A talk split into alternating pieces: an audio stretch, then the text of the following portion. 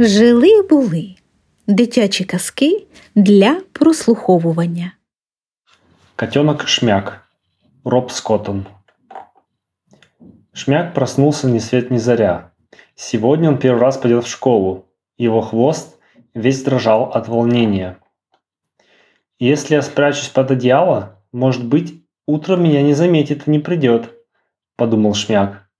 Но утро пришло. Просыпайся, сказала мама. Пора одеваться, сказала мама. Мам, у меня нет чистых носков, сказал Шмяк. Может быть, я пойду в школу завтра? Ты же не носишь носки, сказала мама. Мам, я какой-то взъерошенный, сказал Шмяк. Может быть, я пойду в школу завтра? Мама его прочесала. Вот, сказала она. Очень даже пригожий, опрятный котенок. И не забудь взять с собой завтрак, сказала мама. Без друга мне будет плохо, подумал Шмяк. И спрятал в коробку для завтраков своего маленького питомца, мышонка-сырника.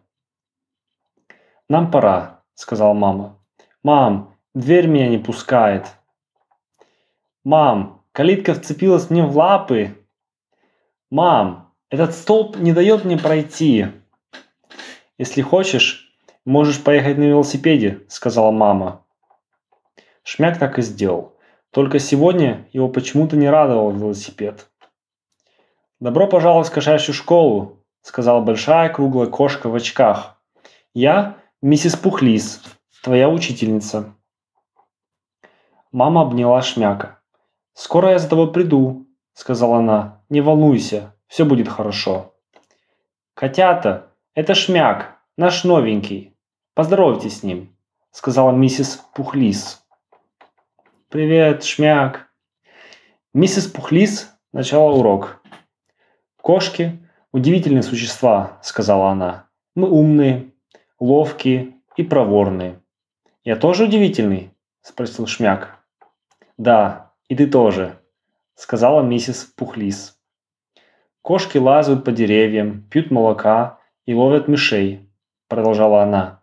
«А почему мы ловим мышей?» – спросил Шмяк. «Так положено», – ответила миссис Пухлис. «Почему?» – спросил Шмяк. «Потому».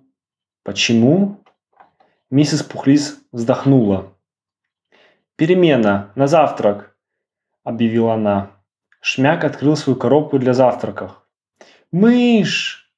И котята, конечно же, сделали то, что положено делать кошкам. Сырник спрятался за банкой. Увидев его, котята бросились на утек, и сырник сделал то, о чем мечтают все мыши. «Стойте!» – закричал Шмяк, но никто не подумал остановиться.